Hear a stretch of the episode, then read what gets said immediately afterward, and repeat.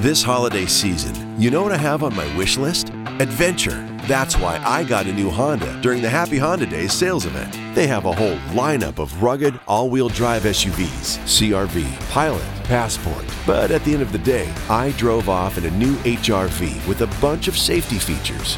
And best of all, I got it on clearance. So don't just sit around knitting an ugly holiday sweater. See your local Honda dealer for Happy Honda Days clearance pricing today. Mi chiamo Adil, sono un giornalista e questa è la mia stanza, uno spazio virtuale dove incontro persone e condivido storie legate all'attualità e al mondo della cultura. Buon ascolto. Cosa sono le brigate volontarie per l'emergenza di Milano? Ciao a tutti e tutte, buongiorno, grazie mille per questo spazio. Le brigate sono un'organizzazione autonoma nata insieme con la pandemia, quando ci siamo trovati in una situazione di emergenza Covid, nata con l'idea di portare il supporto alla popolazione colpita dalla crisi sanitaria.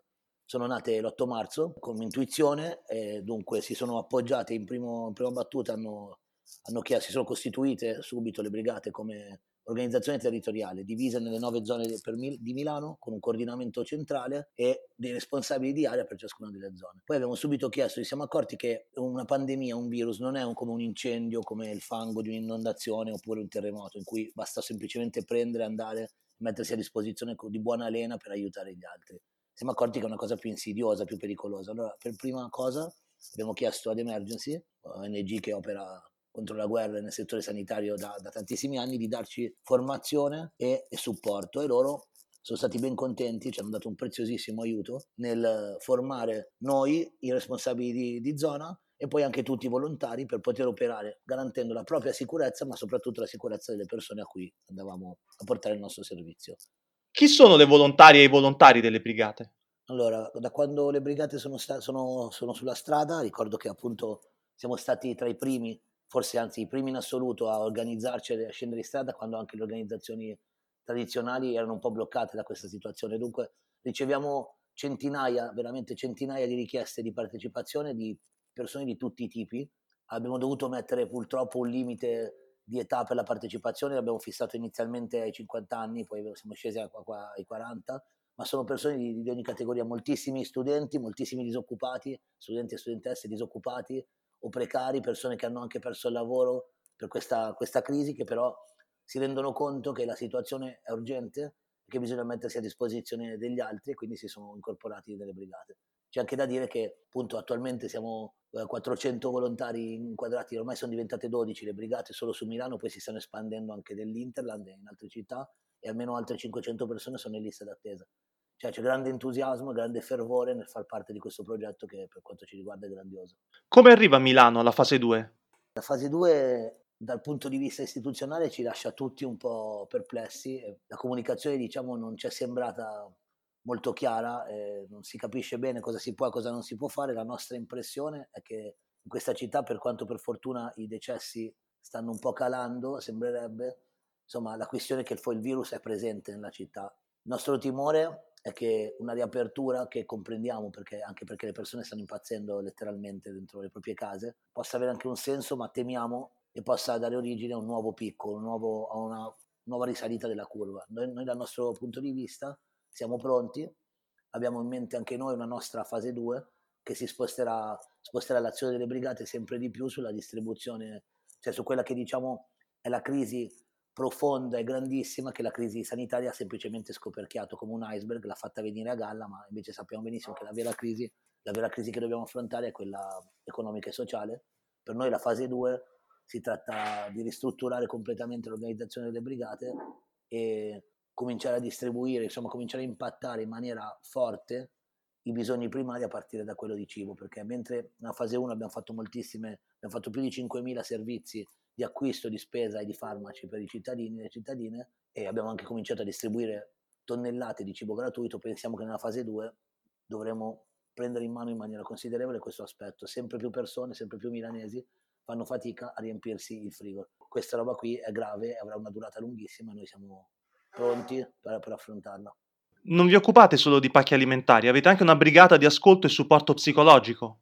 È corretto è la, la, brigata Basaglia, tutte le nostre brigate hanno come tributo rendono omaggio a un partigiano, a una partigiana, una figura diciamo, della storia civile, sociale politica di questa città, anche la Brigata Basaglia, vabbè, non, Basaglia non è milanese chiaramente, ma è una brigata che si è costituita perché ci siamo resi conto che stay at home eh, non è per forza di cose un'indicazione sicura per molte persone, soprattutto per le donne, questo per quanto riguarda il rischio di violenze e di abusi, ma anche in generale per tantissime persone che a eh, stare chiuse dentro casa non stanno bene, hanno delle difficoltà, sono sotto stress. La Brigata Basaglia dunque si è costituita con il supporto di psicologi e psicologhe professionisti che hanno formato eh, attualmente quasi un centinaio di volontari anche, anche, in altri territori, non solo quello milanese, alla tecnica dell'ascolto empatico attraverso mezzi telematici o telefonici. È uno sportello di, di indirizzamento in prima battuta e so, è anche uno sportello di ascolto psicologico a vario titolo. Ci chiamano moltissimi anche volontari che comunque sono ragazzi e ragazze cioè, che prima facevano una vita del tutto normale e ora si trovano tutti i giorni a dover dedicare il loro tempo a fare le file ai supermercati e andare in casa anche di gente Covid sentono le storie bruttissime, sia delle persone che hanno perso i loro cari, sia di coloro che appunto hanno perso il lavoro e si trovano nella condizione di dover chiedere un aiuto alimentare. Ci chiamano operatori sanitari che ci raccontano cioè, le situazioni terribili che vedono all'interno delle strutture sanitarie, delle RSA e via discorrendo. E un elemento che viene fuori sia dagli interventi che facciamo, sia dalla gente che ci chiama ai nostri centralini, e c'è molta solidarietà, però devo dirlo anche molta incazzatura. La situazione non è rosea, le responsabilità politiche di questa situazione sono palesi e gravissime, insomma c'è fermento. Cerchiamo di capire cosa succederà in futuro. Come sta cambiando la mappa delle povertà in città?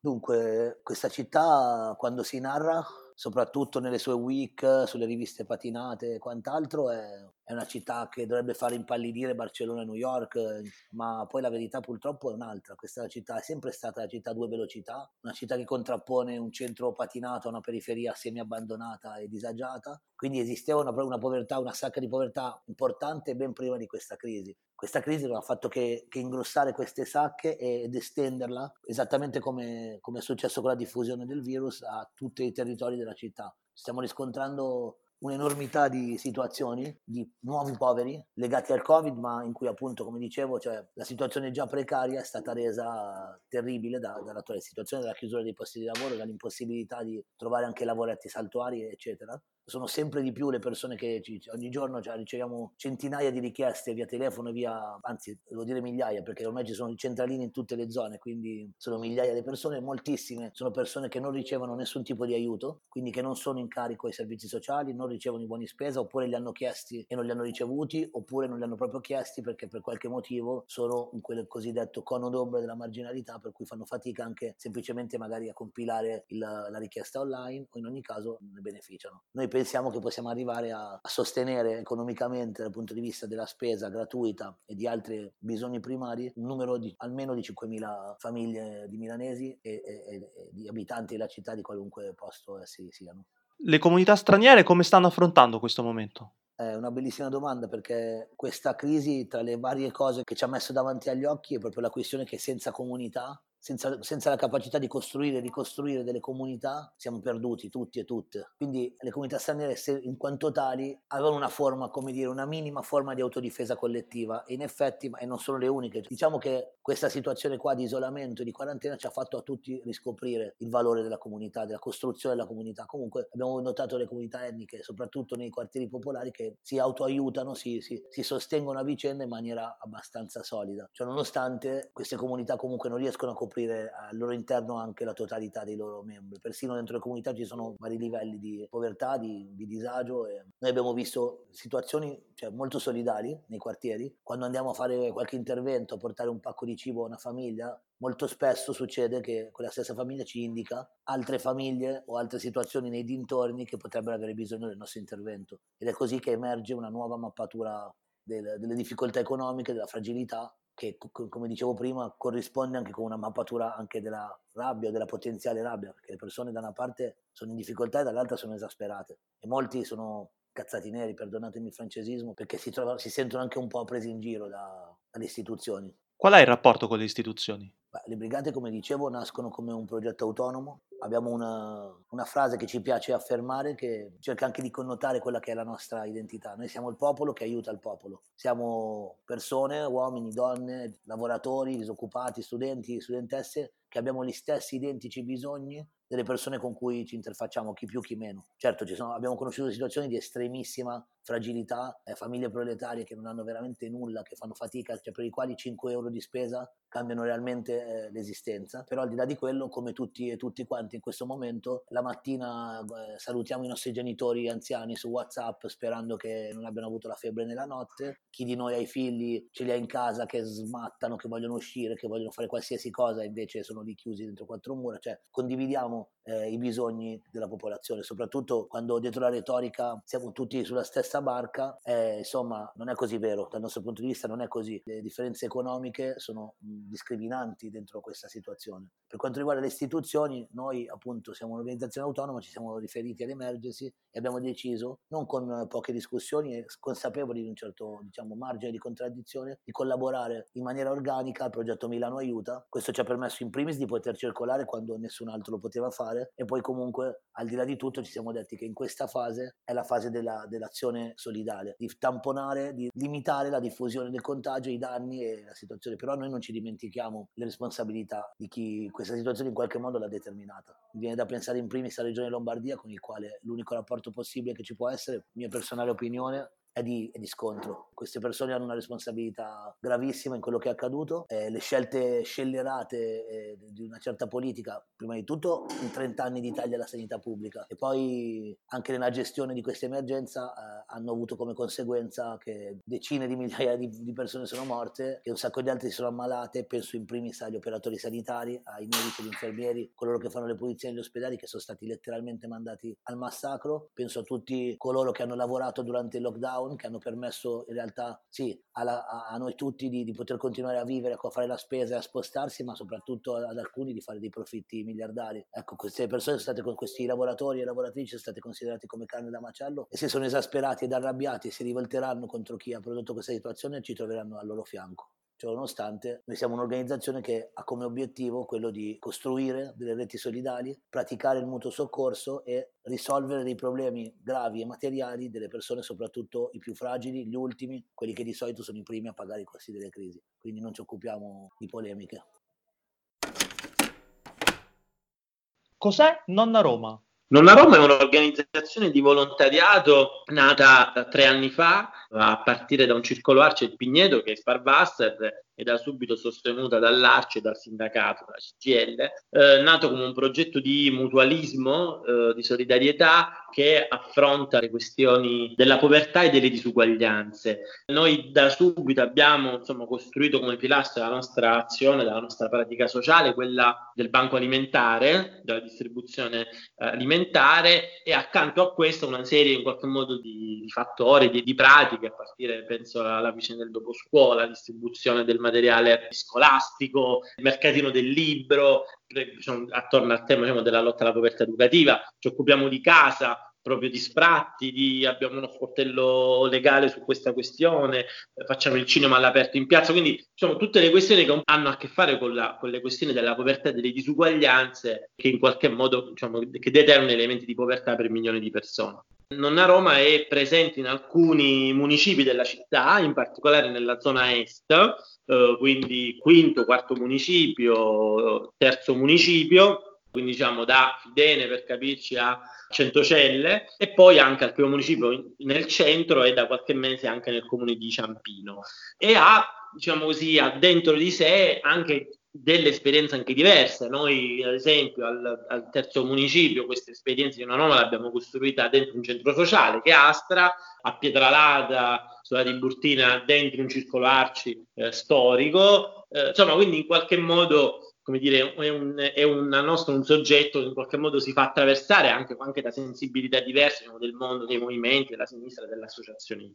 Da quando è iniziata questa vicenda del coronavirus, abbiamo da subito un po' capito che l'emergenza sanitaria in qualche modo avrebbe determinato un elemento di un'emergenza sociale. Oggi, uh, al, come dire, il giorno prima della fase 2, credo che poter dire serenamente che siamo di fronte ad una catastrofe umanitaria e che noi sulla nostra, come dire, nella nostra azione quotidiana stiamo conoscendo Uh, noi aiutiamo, in qualche modo sosteniamo, ad esempio, attorno alla distribuzione del cibo, solitamente a circa 250 famiglie. In un mese siamo arrivati con diciamo, il lavoro di questo weekend a 3.800 famiglie, okay? che ovviamente di persone che sono bloccate, ferme perché c'è il blocco delle attività lavorative, delle attività produttive, determinato dal fatto che tanti lavoro lo hanno perso, o di chi in questo momento non ha, come dire, potuto oh, in qualche modo lavorare. Ecco, penso ad esempio a un pezzo di, di, mondo di lavoro anche autonomo. E qui c'è, c'è, un primo elemento evidente di questa crisi, cioè che c'è non solo una, una dimensione quantitativa della povertà, ma anche una dimensione ha, eh, della, di una povertà che ha cambiato il suo volto, cioè di un'altra composizione sociale. E quindi da questo punto di vista penso a tutti coloro, a tutto diciamo, quel mondo enorme di sommerso che abbiamo visto che è anche notevolmente maggiore di quello che immaginavamo. C'è un mondo legato, ad esempio, a una serie, penso, colfe badanti. Eh, noi abbiamo una, una, la comunità filippina che stiamo aiutando tantissimo perché lì ci sono tantissimi che fanno questo lavoro e che vivono pure nelle case al centro lasciategli da, da, dal, loro, dal padrone dove fanno l'attività, ma che però non li paga e quindi la gente non sa come mangiare. Penso ad un mondo, diciamo così, di, di, lavoro, di lavoratori autonomi, anche giovani, professionisti, eccetera, partite IVA che oggi non sanno come, eh, come fare, da due mesi che non fatturano, penso su questo, penso come dire, lavori, lavoro creativo. Chiaramente, come dire, sembra assurda questa cosa perché noi siamo abituati a lavorare con la povertà assoluta o magari con persone che hanno perso il lavoro dentro la crisi del 2008-2018. Oggi ci troviamo in un meccanismo in cui una composizione sociale che non è più solamente quella con uno scarso livello di istruzione, invece un livello di istruzione anche alto, che però oggi è completamente fermo. Le istituzioni come stanno reagendo? Guarda, attorno alla questione, come dire, ad esempio del fabbisogno alimentare, c'è questa misura di Conte e del governo dei buoni spesa, che sono sul piano economico quantitativo insufficienti, che nel comune di Roma, eh, particolarmente drammatica la, la vicenda perché è passato con oggi, sono più di un mese quando è uscita la procedura, ancora una buona parte di persone che hanno richiesto non hanno ancora visto un euro di buono spesa e sono persone che sono due mesi che non, che non, non percepiscono nessuno stipendio, nessuna retribuzione. Hanno acquistato questi pacchi alimentari, ma ovviamente assolutamente carenti rispetto a quello che è il fabbisogno. Noi l'attività che abbiamo fatto ad oggi, questi, questi 3.700 pacchi di cui ti, ti, parlavo, che sono famiglie, quindi parliamo di tra le 13 e le 15.000 persone, li abbiamo raccolti attraverso la spesa sospesa dei supermercati, la raccolta fondi fatta attraverso i social, ma sul piano dell'aiuto pubblico, almeno rispetto al lavoro che stiamo facendo, c'è una parte, sicuramente una parte che però è insufficiente no? rispetto a quelle che sono le esigenze. Io credo che c'è una grande questione che non sta al centro della, della discussione pubblica e politica in termini di, di, questioni di elementi di intervento, che è la grande questione della casa. Le persone fino ad oggi hanno fatto una scelta tra il cibo e la casa, ovviamente hanno scelto comprare il cibo per i propri figli, ma questa una, è una, una, vicenda che non è più rinviabile. Eh, occorre che vi sia un contributo sulla questione dell'affitto che, che, oggi, che serve a tutelare gli inquilini, ma attenzione, serve anche a tutelare anche quei piccoli proprietari di casa che, che, di quello vivono dopo averla magari si è riuscito a comprare dopo una vita di lavoro che oggi in qualche modo di non può pagare quello non sa come mangiare diciamo così e quindi da questo punto di vista c'è una grande questione attorno alla questione della casa se non c'è un intervento su questo non è che chissà che succederà succederà che fra quattro mesi ci ritroveremo a gestire anche nel nostro piccolo, diciamo così, centinaia e centinaia di sfratti. Questa è una prima grande questione sulla quale non c'è nessun intervento. Poi ci sono tante fasce non coperte diciamo, da parte di interventi pubblici, penso, facevo riferimento prima alla questione dei golf e dei badanti, questo ovviamente sta determinando un elemento di crisi molto forte, anche perché il 4 maggio leggevo che sono circa 2 milioni e 700 mila, un calcolato quelli che rientrano al lavoro, ma un po' di persone al lavoro non ci rientreranno perché quel lavoro non esiste più, non esiste più quel luogo di lavoro. Okay? Dall'altra parte un po' di gente al lavoro non ci torna perché c'è ancora una, un'enorme preoccupazione e il caso di, delle colfe dei badanti da questo punto di vista è emblematico perché le famiglie hanno un'enorme preoccupazione eh, a, a far rientrare de, le persone a lavorare. Da questo punto di vista diciamo, mi sembra che, non, non, non, stiamo andando, vuol dire che le carenze sono, sono tante su quell'intervento sociale. Poi ci sono alcune cose positive, penso al blocco dei licenziamenti, penso, no, non voglio dire, però mi sembra che comunque complessivamente le misure adottate fino ad oggi sul piano governativo, che su quello comunale lasciamo perdere, ma sul piano governativo in alcuni casi sono insufficienti, complessivamente hanno tutti un forte significato di carattere emergenziale, quando invece oggi avremmo bisogno di misure più strutturali di welfare universale su tutti la questione diciamo, dell'estensione del reddito di cittadinanza legato diciamo, da, dai limiti ISEE e dai meccanismi di condizionalità. Se oggi non ragioniamo di quello, non andiamo lontani, perché questa è una crisi che non, non si conclude il 4 maggio, ma neanche il 30, cioè che avrà un effetto da qui ai prossimi mesi, se non anni. In città c'è un coordinamento tra associazioni come la vostra, comitati di quartiere, centri sociali? Sì, c'è, diciamo, sì, c'è una, una, discussione, una relazione, un'interlocuzione. Noi stessi, la nostra attività eh, che facciamo modo in prima persona, non la facciamo da soli, nel senso che al terzo municipio, capire Tufello, Montesacro, eccetera, lì la facciamo lì, ma dentro una rete, centri sociali, un progetto, come dire, quello di Cristian Raimo, grande comune città, al, diciamo, sulla, sulla Tiburtina facciamo con un circolo arci, l'intifada, nella zona diciamo Centocelle, eccetera, lo facciamo insieme alla LAC, ai compagni della palestra popolare del quarticciolo, insomma, vuol dire con ge- geometrie variabili, ma in qualche modo, diciamo, dentro un meccanismo in qualche modo condiviso, di discussione condivisa. Siamo chiaramente quelli che sulla questione nel specifico, ecco, diciamo, della, della vicenda, della, del tema del cibo, abbiamo una maggiore esperienza, perché noi di questo ci occupiamo da sempre, anche quando non portava un cazzo a nessuno, diciamo così, ecco. E, e, quindi da questo punto di vista ci siamo un po', tra virgolette, messi a disposizione per provare in qualche modo a dare una risposta, però diciamo, sfruttando, mettendosi in rete con chi su quei territori già fa un lavoro, magari anche di altro tipo, di lavoro sociale e politico, però mettendoci in qualche modo in rete. Sì. Cosa vi aspettate quindi dalla fase 2? Io ho una seria preoccupazione, cioè, eh, o, o meglio, una certezza legata a questo momento, cioè che se fino ad oggi non abbiamo visto a Roma, soprattutto in alcune zone, eh, dei fenomeni, dei casi come quelli che abbiamo visto un mese fa a Palermo, no, dell'assalto ai supermercati, è stato solamente determinato da quella capacità, come dire, dalla capacità, dalla, dalla forza dei movimenti, delle associazioni, delle organizzazioni sociali, centri sociali, di spazi, eccetera, eccetera, di farsi carico di un bisogno enorme. Questa nuova fase determina da una parte per tutti noi un cambio di paradigma anche organizzativo, no? di quali risposte dare, come darle, un cambio decisivo uh, rispetto ad alcune pratiche. Però sono perfe- come dire, siamo perfettamente consapevoli che o c'è una discussione politica che investa la politica, le istituzioni, oppure non, non andiamo da nessuna parte. E quindi se non si interviene sulla casa, se non si interviene sul reddito, penso che si apra una fase di grande, diciamo, di, un nuovo conflitto sociale. Credo che andiamo di fronte ad una fase di questo tipo. Se non c'è, come dire, che anche auspicano da, da una parte, se non c'è, se non abbiamo delle risposte in tempi brevi. Cos'è Fate Off? Fate Off sono due persone che dopo quattro anni di sangue e sudore, cinque adesso, sono finalmente riuscita ad aprire un negozio barra laboratorio di ricami principalmente.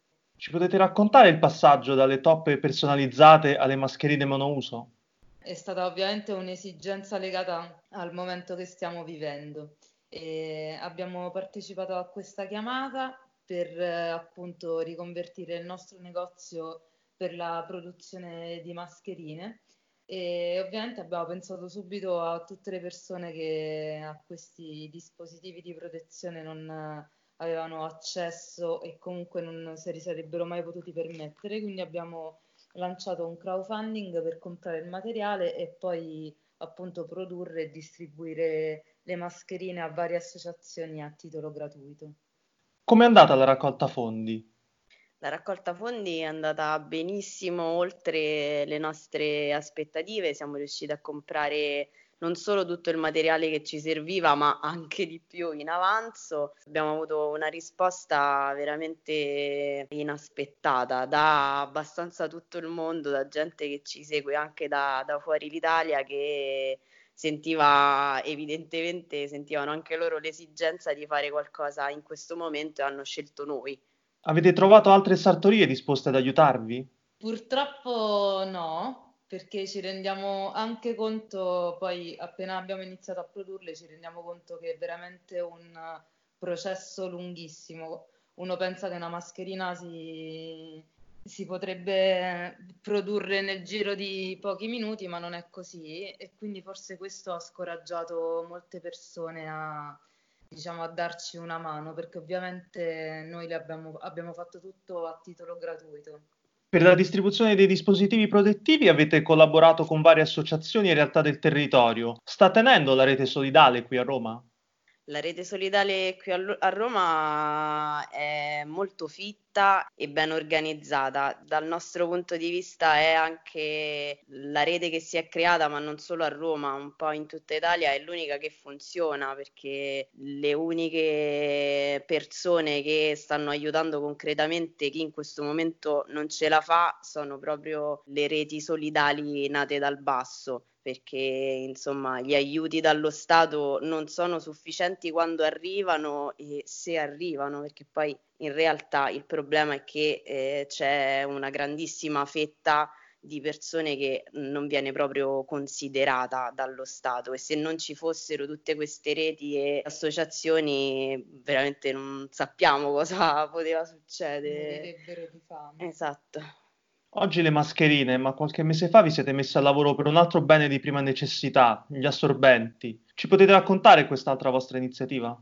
Qualche mese fa abbiamo lanciato um, questa iniziativa contro la tampon tax, visto che eh, gli assorbenti sono tassati come non bene di prima necessità, ma come un lusso e quindi abbiamo ricamato degli asciugamani for your luxury days. Per ogni asciugamano venduto abbiamo comprato un pacco di assorbenti da distribuire a chi ne aveva bisogno, sempre tramite un'associazione che è Medici per i diritti umani. La distribuzione sarebbe dovuta partire a inizio marzo, ma a inizio marzo ai noi è arrivato il coronavirus e quindi abbiamo deciso che oltre alle mascherine in questo periodo potevamo dare a tutte queste associazioni condizioni anche gli assorbenti perché ovviamente se uno non se li può permettere in una condizione normale figuriamoci adesso.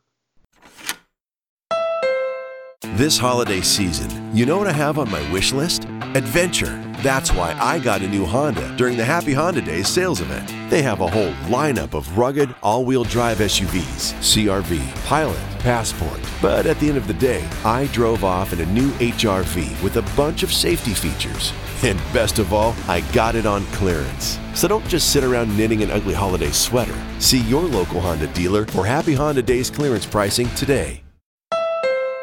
This holiday season, you know what I have on my wish list? Adventure. That's why I got a new Honda during the Happy Honda Days sales event. They have a whole lineup of rugged, all wheel drive SUVs CRV, Pilot, Passport. But at the end of the day, I drove off in a new HRV with a bunch of safety features. And best of all, I got it on clearance. So don't just sit around knitting an ugly holiday sweater. See your local Honda dealer for Happy Honda Days clearance pricing today.